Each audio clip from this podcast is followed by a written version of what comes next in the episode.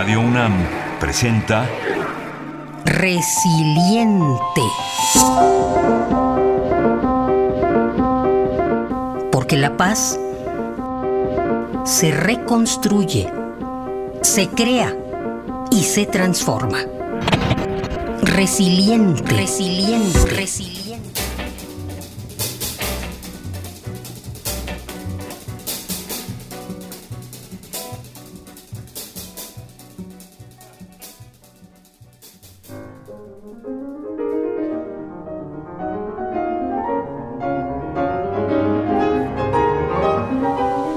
En octubre de 2013, una foto publicada por el diario The New York Times daría la vuelta al mundo.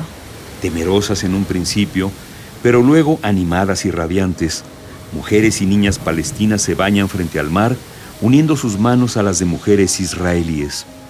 Las palestinas son originarias del sur de Cisjordania, un territorio sin acceso al mar cuyos habitantes tienen prohibida la entrada a Israel gracias a la intervención de 12 mujeres israelíes, quienes atravesaron el cerco con sus autos, mujeres y niñas palestinas llegaron al mar en un hecho sin precedentes. En este difícil entramado de las relaciones entre israelíes y palestinos, este viaje considerado ilegal une el más sencillo de los placeres con la más compleja de las políticas muestra por qué la coexistencia es difícil, pero también hay, en ambos lados, personas que no quieren renunciar a ella.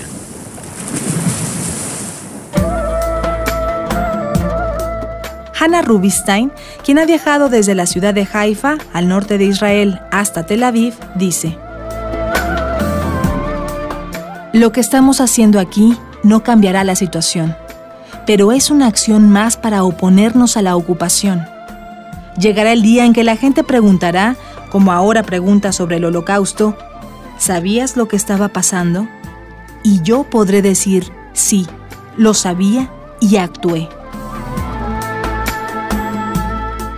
Estos viajes empezaron hace tres años, gracias a la idea de Ilana Hammerman, una mujer israelí que ha convertido los viajes al mar en un pequeño y decidido movimiento de desobediencia civil.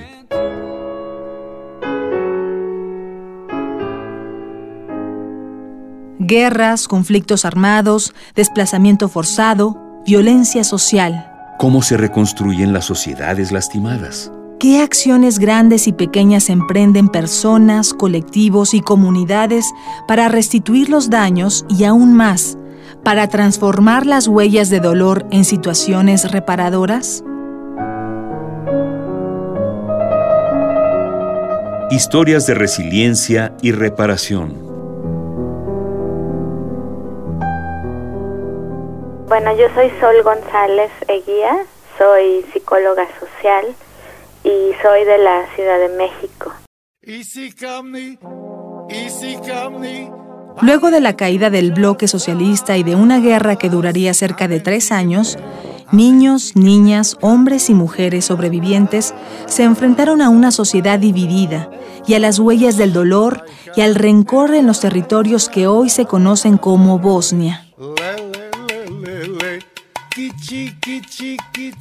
En este contexto histórico, cultural y religioso, se emprendieron varios proyectos de reconstrucción del tejido social.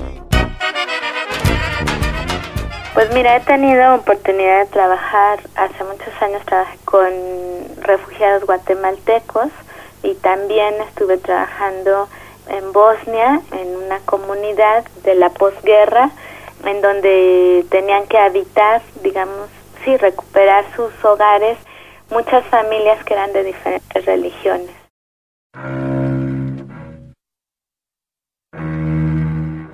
Vertientes del trabajo en reconstrucción de la paz plantean el tema del perdón y la reconciliación como uno de los planteamientos centrales para la restitución de los daños provocados por un conflicto armado.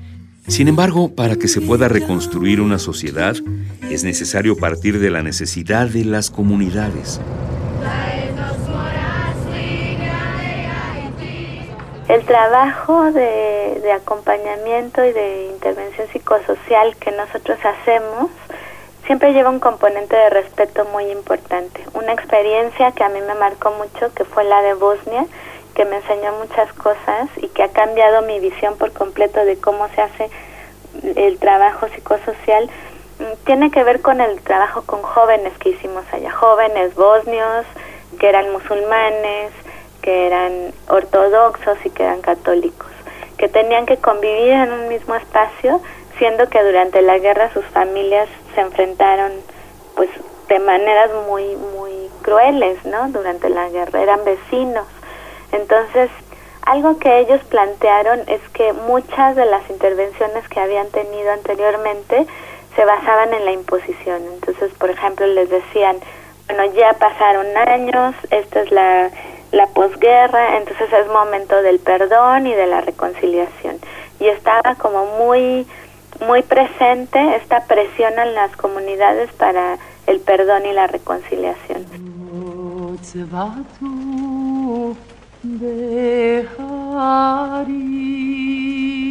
Cuando yo empecé a trabajar ahí y pudimos construir la confianza suficiente con estos jóvenes, una de las principales propuestas que ellos hicieron era que dejáramos de imponerles ideas y que más bien permitiéramos que ellos partieran desde donde ellos estaban eh, sintiendo y desde donde ellos veían el conflicto.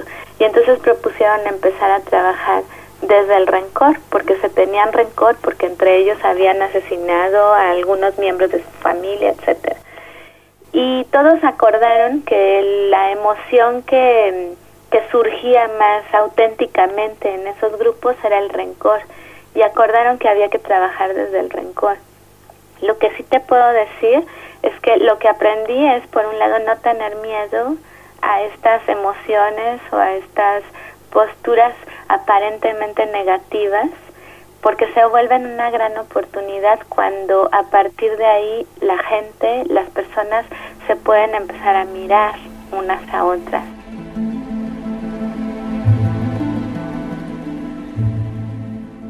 Diálogo sobre la reparación de Carlos Martín Beristain es un documento clave para el entendimiento de las alternativas que se pueden construir luego de sucesos que dejan profundas huellas de dolor y destrucción social. Se trata de una investigación publicada en 2010 por el Instituto Interamericano de Derechos Humanos. Esta investigación documenta casos de ejecuciones extrajudiciales, tortura, desaparición forzada, masacres y otras graves violaciones a los derechos humanos en varias regiones de América Latina. Este informe también plantea las opciones en las que pueden ser reparados estos daños desde lo individual, lo familiar, lo colectivo y lo social. En el ámbito social, la participación institucional y el Estado juegan un papel determinante, pero también el trabajo desde lo colectivo y el ámbito comunitario.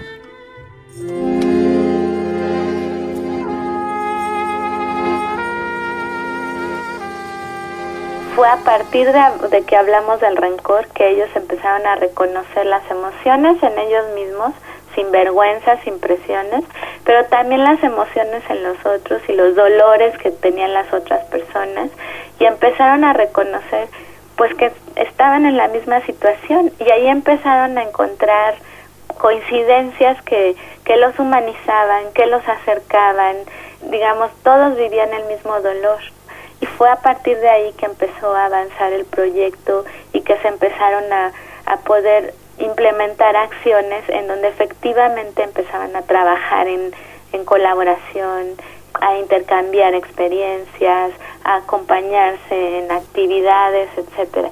Y nadie los presionó para la reconciliación ni el perdón, pero fue a partir del respeto a sus emociones, a su entender del conflicto y a partir de que pudimos abrir ese espacio de, diálogo, que fue posible destrabar la situación entre esos jóvenes.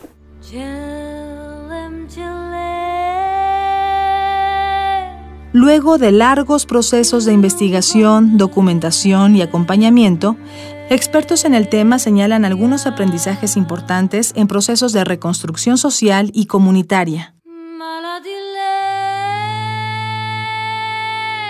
Para mí los aprendizajes es, son, no se le impone a la gente nada, y por otro lado no hay que tener miedo de lo que está sintiendo la gente. Son situaciones muy dolorosas y lo primero que hay que hacer es reconocer lo que la gente está sintiendo y viviendo y a partir de ahí se puede construir mucho. Luego de realizar entrevistas a profundidad con víctimas y diversos actores en conflictos armados, guerras y otros hechos violentos de gran magnitud, Carlos Beristain señala que es imprescindible la reparación del daño a través de distintas estrategias. Además del acceso a la justicia, una de las herramientas más valiosas es el acompañamiento psicosocial como parte del proceso de restitución de los daños causados. En todo este complejo entramado, la escucha, el respeto, el acompañamiento y la creación de redes de apoyo son vitales.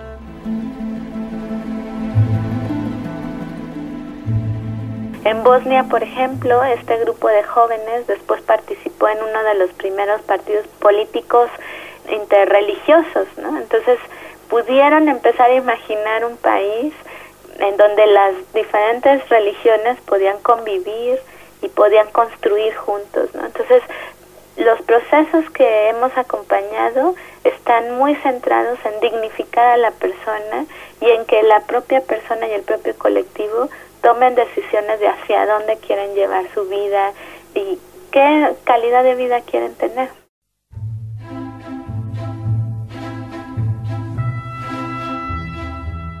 Sol González Eguía es directora de DAEA, Centro de Investigación e Intervención Psicosocial. Es experta en estudios de paz. Ha participado en proyectos sociales y comunitarios en escenarios de posguerra, conflicto y violencia en México, Bosnia y otras regiones de América Latina. Trabaja especialmente con comunidades indígenas, refugiados, mujeres y jóvenes en situación de violencia.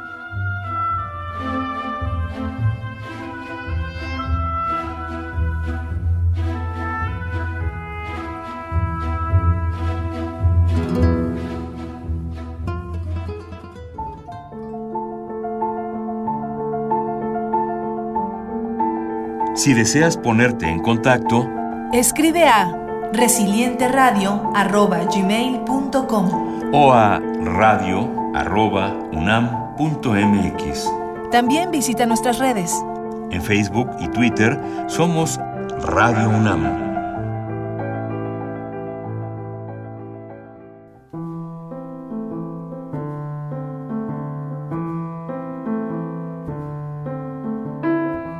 Idea original y guion María Teresa Juárez. Voces María Sandoval y Juan Stack. Controles técnicos Itzel Bravo. Transcripción de entrevistas Enrique López. En la producción de Arfaxado Ortiz.